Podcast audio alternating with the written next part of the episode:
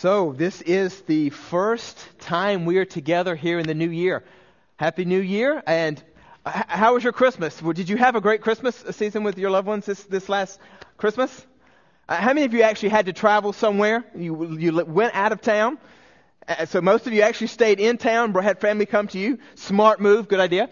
Um, I was actually able, I was so blessed. Thank you for giving me the opportunity to be able to just step away for a Sunday last weekend. I was actually in Georgia with my family for a week. Haven't been there over a Christmas in like a decade. So it was such a blessing for me to be able to do that. You'll see in this picture behind me, uh, my brother behind me, he's a couple years younger than me with his wife Olivia and their one year old little niece, uh, who was born and uh, was got to meet her for the first time. Also, my nephew standing up behind my son Isaac, and my parents are in that picture as well. It was so nice to be able to go home and to be able to sit at the dinner table and eat things that you don't know exist. You know, things like collard greens and, you know, oh man, I was in heaven there for a week. Uh, as my mom cooked me all the foods that I don't get to have here except when I go to Cracker Barrel. So that was really nice. It's hard to believe also, guys, that we're actually going to start to say that we are in 2020. I mean, can you believe that? We're living in 2020. I mean, when I was a kid, I, people would say 2020 and I would think we would be, you know, living in space or something by now, right? I mean, that's the kind of thing that we thought of uh, when we were younger. And uh, so we're now in 2020. It's hard to believe also that my, our time together is almost complete. You know, change is hard sometimes, but our lives they're always changing. And God uses change in our lives all the time to do His good work in us. Over the holidays, I prayed and I asked God to give me um, some clarity on what He wanted me to share with you in my last couple of weekends w- with you. And God very clearly led me to a place in Scripture that I have teached on bef- a few years ago when we did a sermon series on First Peter. But I'm going to just actually zone in on just a dozen verses this Sunday and next Sunday that I feel like God's really put a message on my heart to give you, and that's around that theme of living stones. Um, so I encourage you to turn with me in your Bibles to 1 Peter chapter 2, if you have your Bibles with you. If you don't, no sweat. All you got to do is whip out your cell phone in your pocket. I'm sure it's there, or in your purse. Open it up to the web browser to mygrace.church and click on the Messages tab. The scriptures are there as long, along with the, the sermon notes for today. You can feel free to use those at any time. And while you're turning there, let me just share this with you. You know, over the years, what, one of the things that, interesting things that God has done here at Grace is that He has used stones as this meaningful image or visual for us here on our journey together at Grace. Uh, before I came, you were in a place called the land in between, as you dubbed it, and you had this altar of stones that were built, and this phrase with it that said, Thus far the Lord has helped us. Here in these pictures behind me, um, a few months after I came, we did a sermon series on Nehemiah and rebuilding the wall, and we actually built a wall in this room out of concrete block and stone, and it was a time when we actually wrote on these rocks our prayers for Grace Community Church for the future. And we placed those stones in the wall and told ourselves that God was going to do a work here among us. That was the very same series in which we launched our very first G City that we called Build Up Tucson. And we went into our city and blessed our city uh, for a weekend and made a kingdom difference. A couple of years ago, this theme kind of came up again as we launched a new uh, um, vision for grace, a five year vision called our faith vision for the future. Um, in 2018, we did that and we had a big celebration uh, at a high school here nearby because we couldn't pack, we didn't think we could pack everybody in, but we met together as one big body. And that particular Sunday, if you were there, you remember we had stones that we handed out and we decorated those stones. And we wrote on those stones, not necessarily our prayers for the future, but our thankfulness to what God has done in our lives in the past. We wrote on those things how God has moved in this place and in our families and in our own lives to make a kingdom difference. And those stones were gathered up together and placed in a big iron cross that is just on the edge of our church here. You'll see it as, if, as you walk out. It's still standing there today as a remembrance, a, a visual reminder that God is at work in this place. So this is this idea of stones or rocks has definitely been a, a, a real meaningful visual for us over the years. But what does it mean to be a living stone? What does Peter mean when he writes in 1 Peter chapter 2 that we are called to be living stones? Is that just some beautiful flowery language that Peter's using to try to you know, spice up his letter? Or is there some real meaning there? Perhaps meaning that we haven't seen or noticed before. Let's look at particular as we start here that theme verse, that main verse in this, uh, which is verse 5. Uh, he, Peter writes this. He says, You also are like living stones. As you come to Christ, you are being built into a temple, or depending, or a house of worship, depending on your translation. He says there, you will be holy priests, all of you. We'll explain that in just a minute. You will offer spiritual sacrifices, and God will accept them because, not because of you and how good you are, but because of Jesus Christ and what He's done in you. Heavenly Father, as we dig into this passage today, God, I ask that you would just bring it to life for us.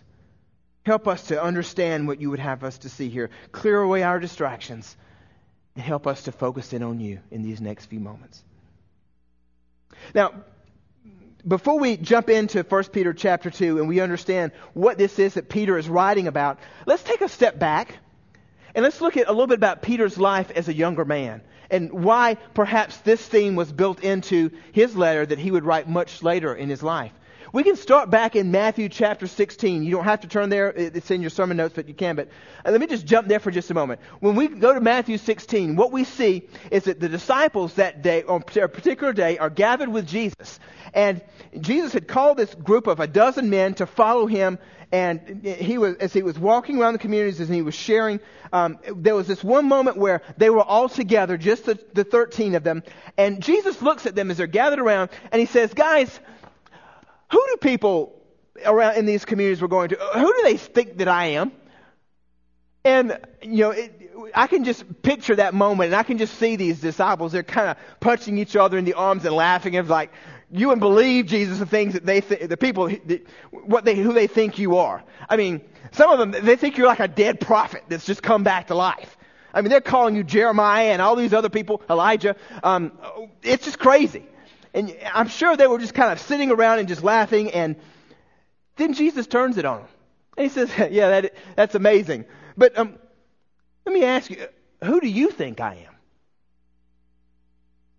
And I can picture the silence in that moment because it's the only, it only mentions one person who actually says a word, who has an answer at that moment. And it was Peter.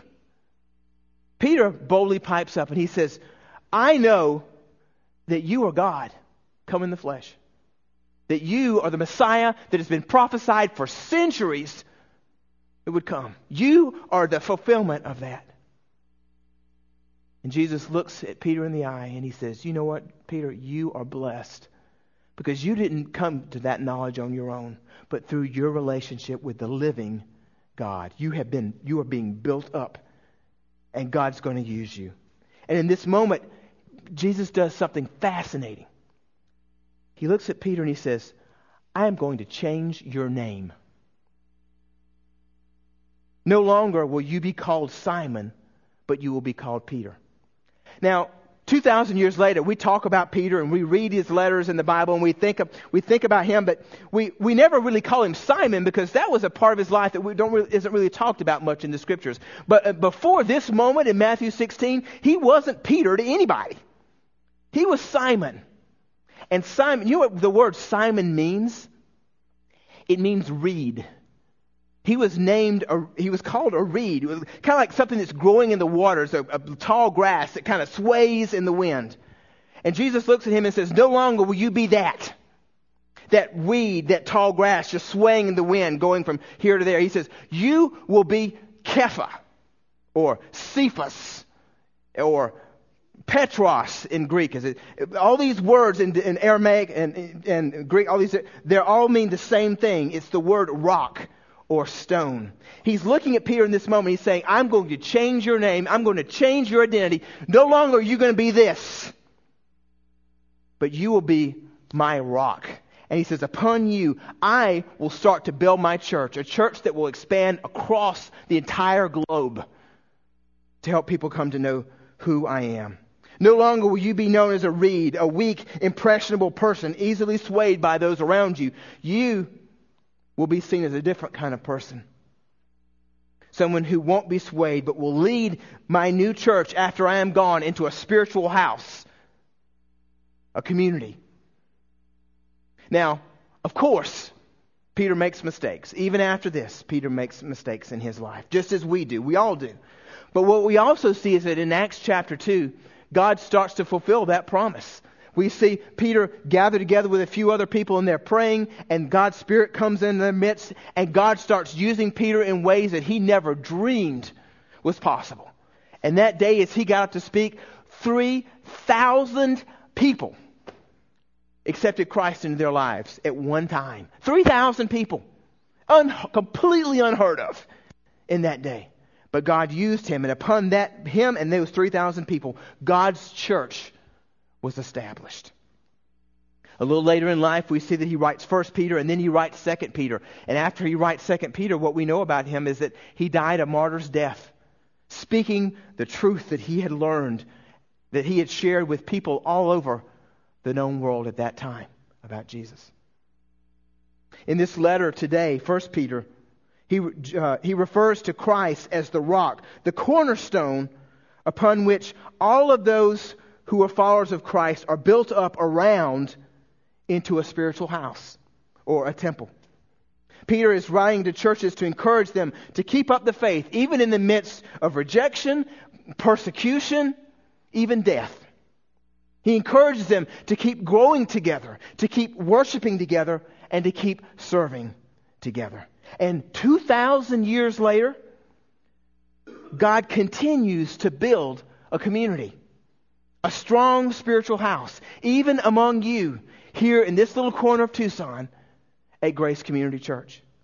That strength rests on Christ's work and growth in you, in each one of you, as living stones.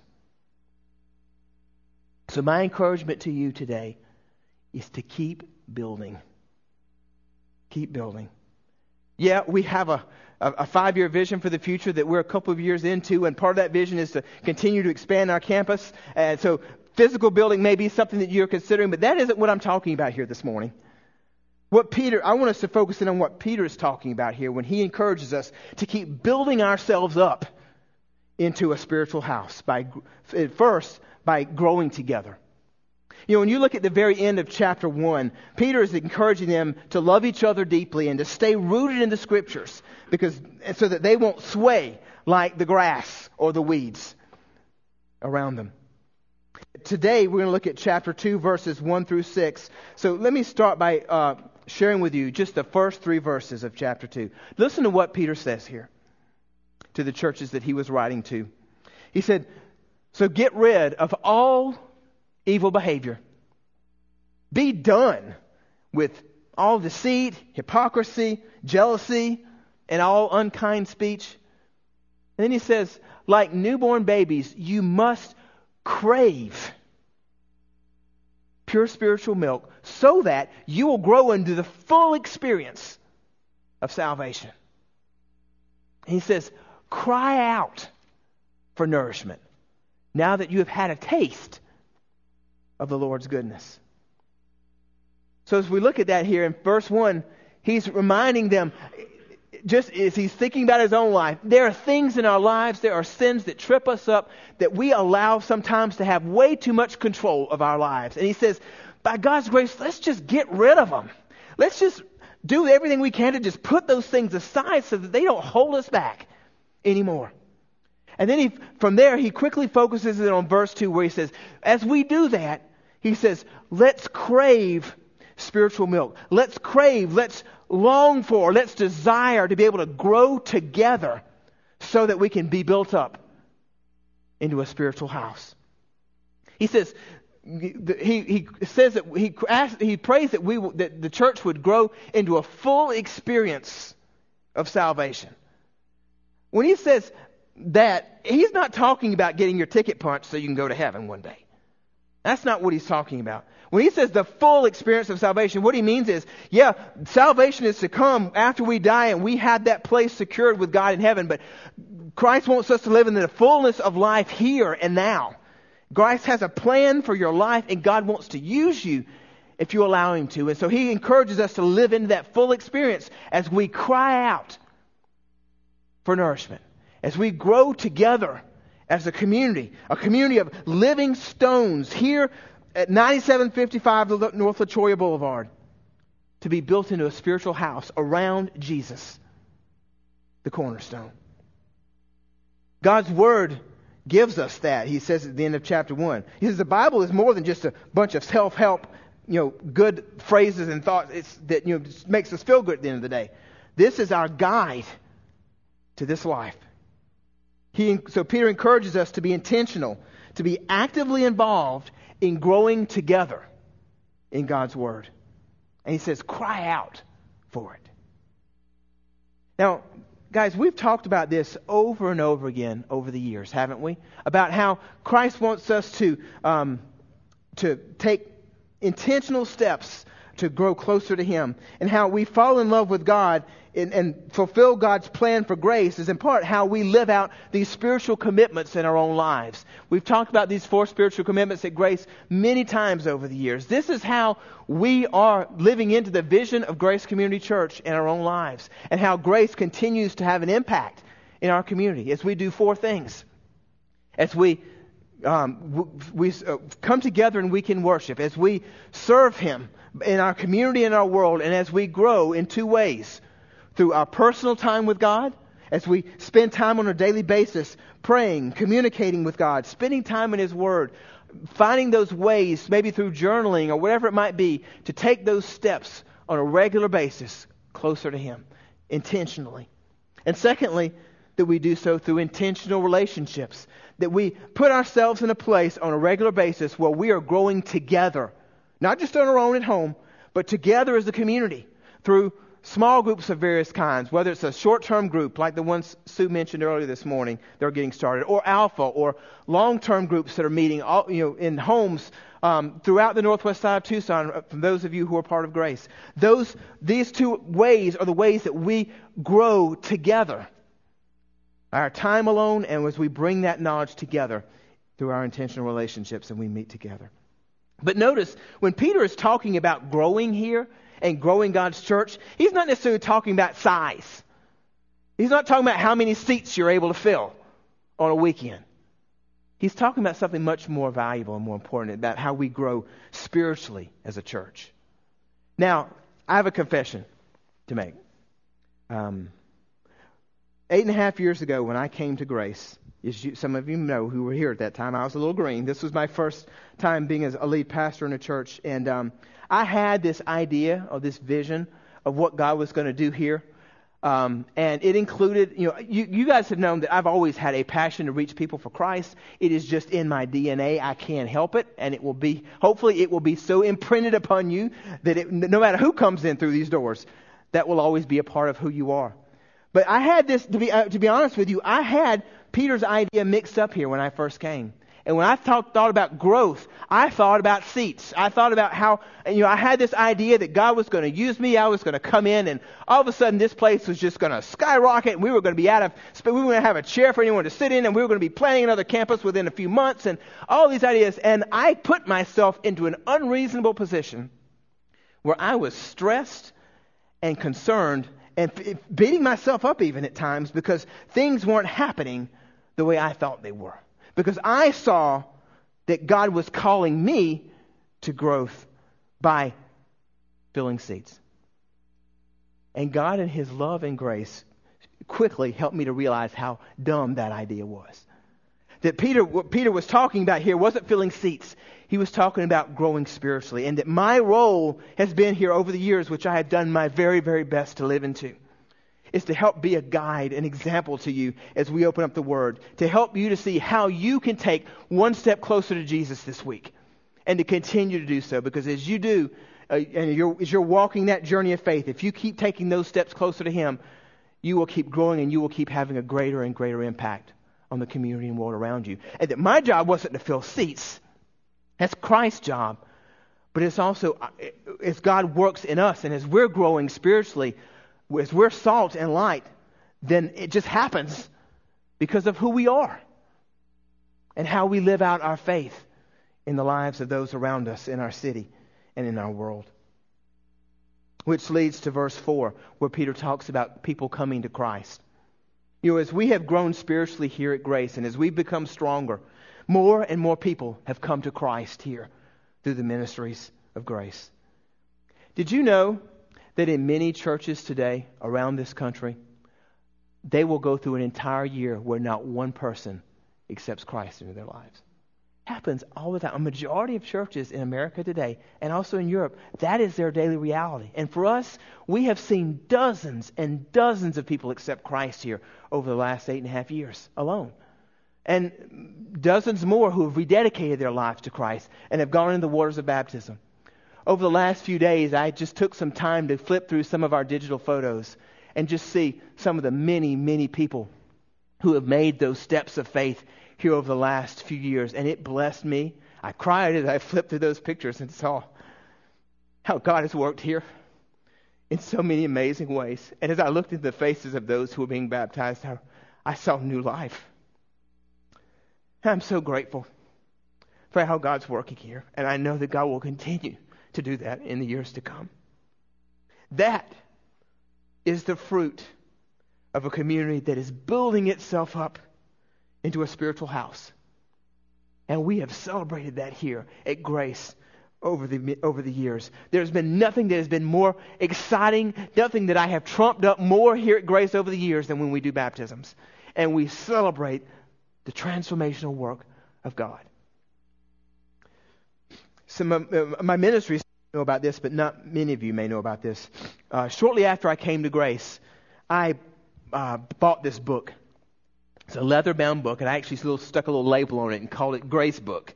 Um, this book has been sitting in our ministry office here at Grace now for the last eight and a half years.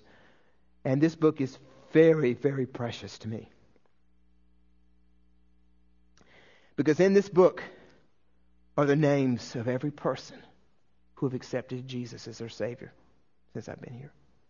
Every person that I know of who've rededicated their lives to Christ as a result of coming to an alpha class or being in a small group or coming on a Sunday morning.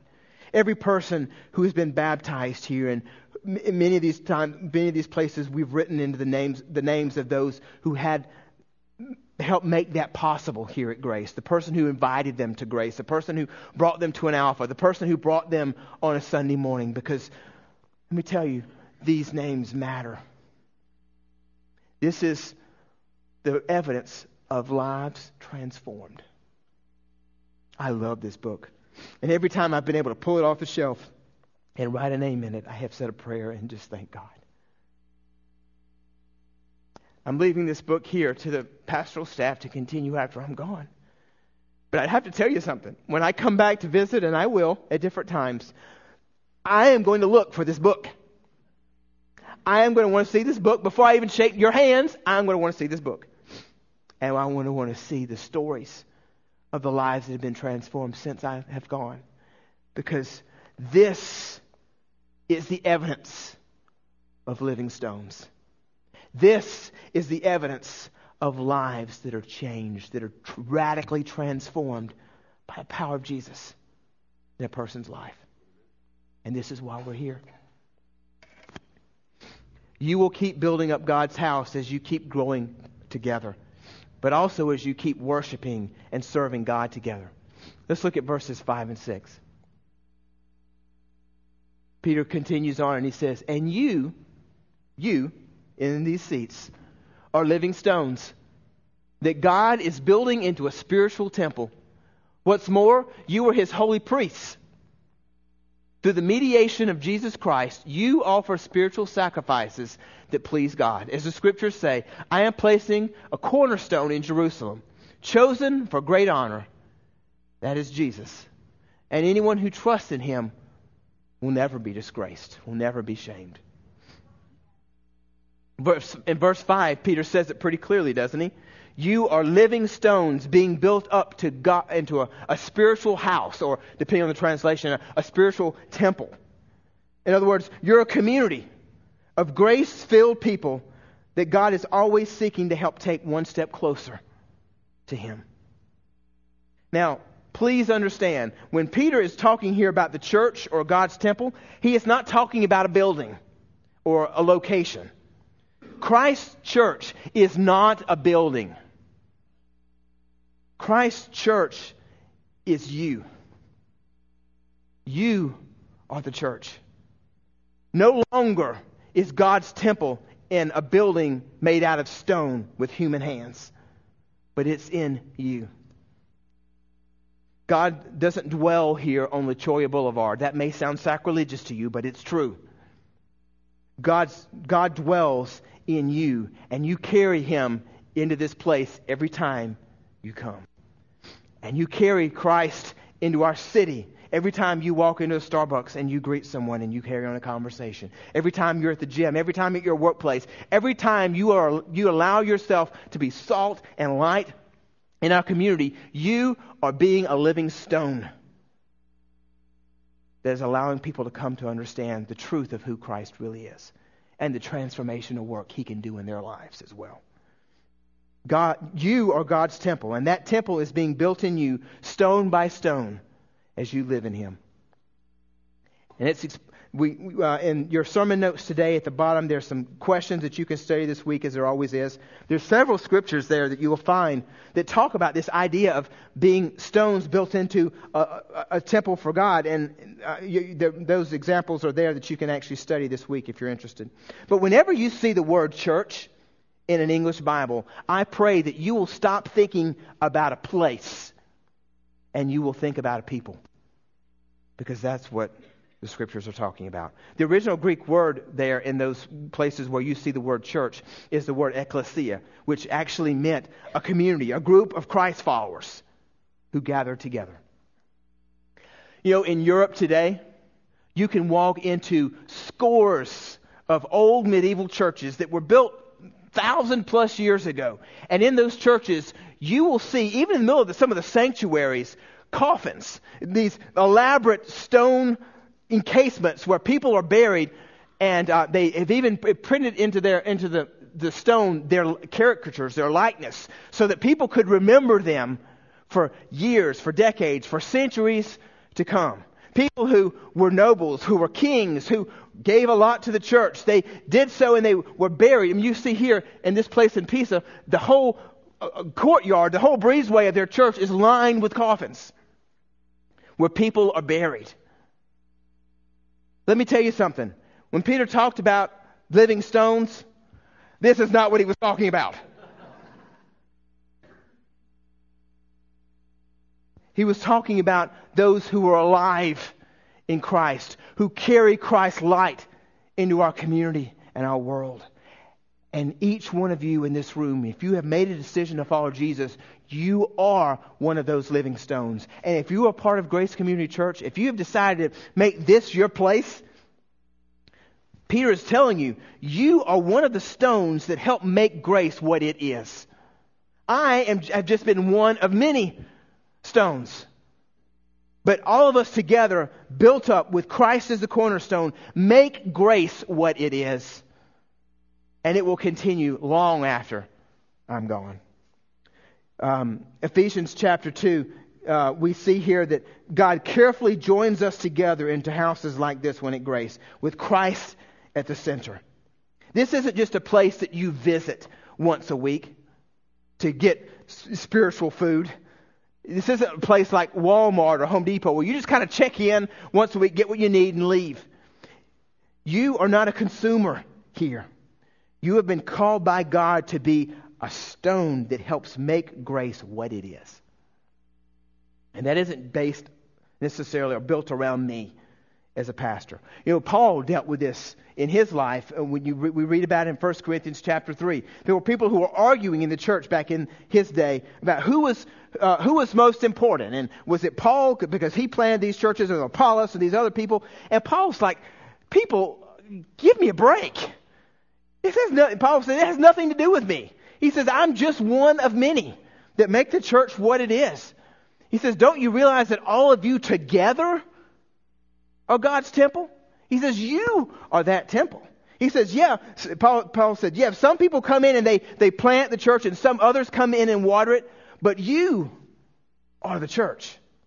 And it will continue, Paul said, long after I'm gone. Here at Grace, many, many years ago, a man by the name of Dan Johnson planted this church. And God's work has continued after Dan's been gone. Pastor Scott and I have watered here, this place, for a quarter century. I can't believe I'm saying that, but it's true. But the important thing is that you've grown. And God has formed you and chiseled you, chiseled off your rough edges more and more, and built you into a beautiful house. A place where people can come to find Christ. And as you have grown, getting back to 1 Peter, you've become living stones through Christ to do what? What does it say? To offer spiritual sacrifices through worshiping Him and serving others here in our city. You know, a spiritual sacrifice is an offering of the self, expressed in how we praise and worship God and how we do good to those who are around us in our community. Peter says that we are holy priests. Did you notice that? Did that give you some weird visualizations when you saw that? I mean, can you imagine? You know, I thought about that. I was thinking about you know people walking around with these clerical collars on, you know, or you know priests back centuries ago who would sacrifice animals to God. So what does it? What does Peter mean when he's calling us to be holy priests? Well, when we look at the word holy, what it means is to be holy is to be set apart. Uh, not necessarily to wear clerical collars or to sacrifice animals, but to worship God. To come together on the first day of every week here in this place to give God our very best, to offer Him our hearts in worship, so that He can pour into us and prepare us for the other six days of the week as we are His salt and light in our community, as we offer spiritual sacrifices his, in His name before others, so that others can come to know Him as we do. That's what Peter is speaking of here. As we serve, as we love each other in the world, as we use our resources and our giftedness, we help people know and fall in love with the God that we have come to know. I have been so blessed over these years to watch how God has done that in you. In first service, I looked around the room and I just looked into the eyes of so many dozens of people, and I could just see in each one of them how God has used them over the last several years to help people take steps closer to Jesus. And as I look around this room, I see the same thing. So many of you, you've allowed God to stretch you, to use you, and God has used you in some powerful ways to make a kingdom difference. I look around this room and I see um, some of you who have, God has used to help with our Alpha ministry. I see those of you that God has used to teach financial peace universities so that people can get out of the stranglehold of debt.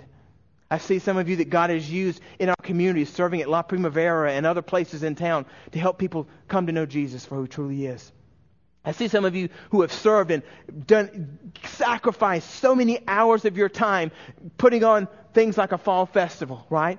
Or a Bethlehem quest. All these different things to tr- attract our community here so that we can love on them and we can help them see Jesus. God has used each one of you as a living stone.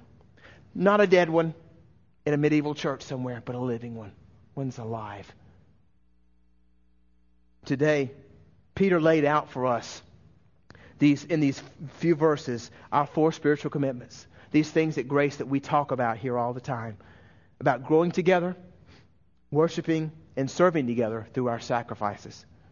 And as you continue to reach more people for Christ through Alpha, through VBS on, in every June, and in Uganda, of all places, as you continue to host G City weekends and go out into our community and love on people, and help them experience Jesus. As you continue to host short term groups here during the week and support groups like divorce care and grief share and all these other things, as you continue to reach out to at risk kids in our community and at risk seniors, and share with them the love of Christ, you are being used as a living stone. God continues to build a community here, a strong spiritual house at Grace. But never forget, Grace's strength comes in part from your life as a living stone. I don't know what grace has, what God has in store for you next, Grace. Heck, I don't even know what God has in store for me, to be honest.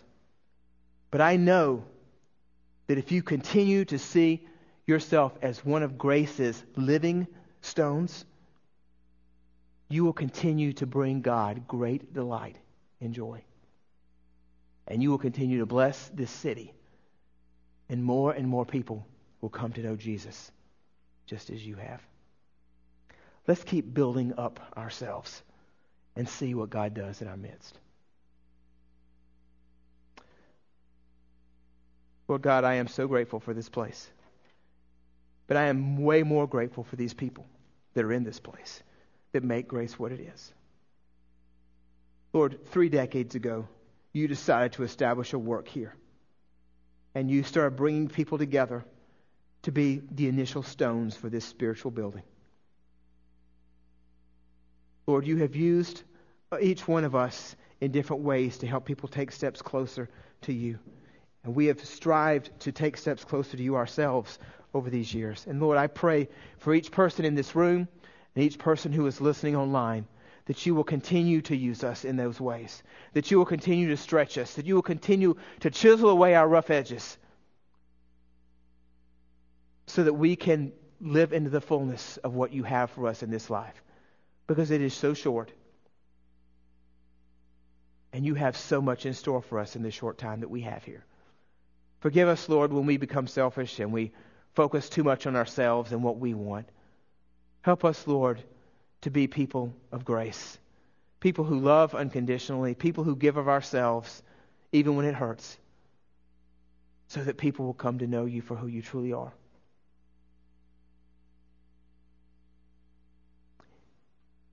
If you're here this morning and you have never accepted Christ into your life,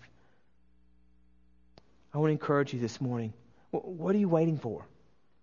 What's holding you back? What's keeping you from taking just a simple, small step of faith and trust and saying, I'll explore this God thing a little bit? I'll explore what it would look like to put my faith and my trust in a God that I can't see. What would it look like for you to make that step, knowing that there are people around you who can tell you that once you take that step, God will make himself more and more and more real to you? If that's you today, I want to encourage you to pray this prayer with me in the silence of your own heart and allow God's work to begin in you. Maybe you're here today and you've you accepted Christ into your life a long time ago, but you kind of walked away from it. You had doubts or you felt like you weren't doing the things that God wanted for you, and you just decided, all the heck with it. And uh, God is lovingly calling you back today and telling you how much He wants to be in your life. So if that's you and you just want to rededicate your life today, I want to encourage you to do so. Let's just pray this prayer together uh, in the silence of your heart as I speak these words aloud. Heavenly Father, I come to you today and I confess that I need your grace. And I am so glad that you've brought me here today to be among a people of grace, a people who love unconditionally, but who continue to challenge each other to take steps closer to you and not be okay or be settled with where they are. Lord, I want to be a part of something like that. I want to see your work, your transforming work in my own life, and the potential that lies there that you've placed in me many years ago when I was born. Lord, I accept you into my heart as my Lord and Savior. And with what little faith I have, I place it in your hands and I ask that you would begin to do a work in me. Begin to change me from the inside out. Make me into the man or woman of God that you've called me to be as I uh, welcome your Spirit into my life today. In Jesus' name, amen.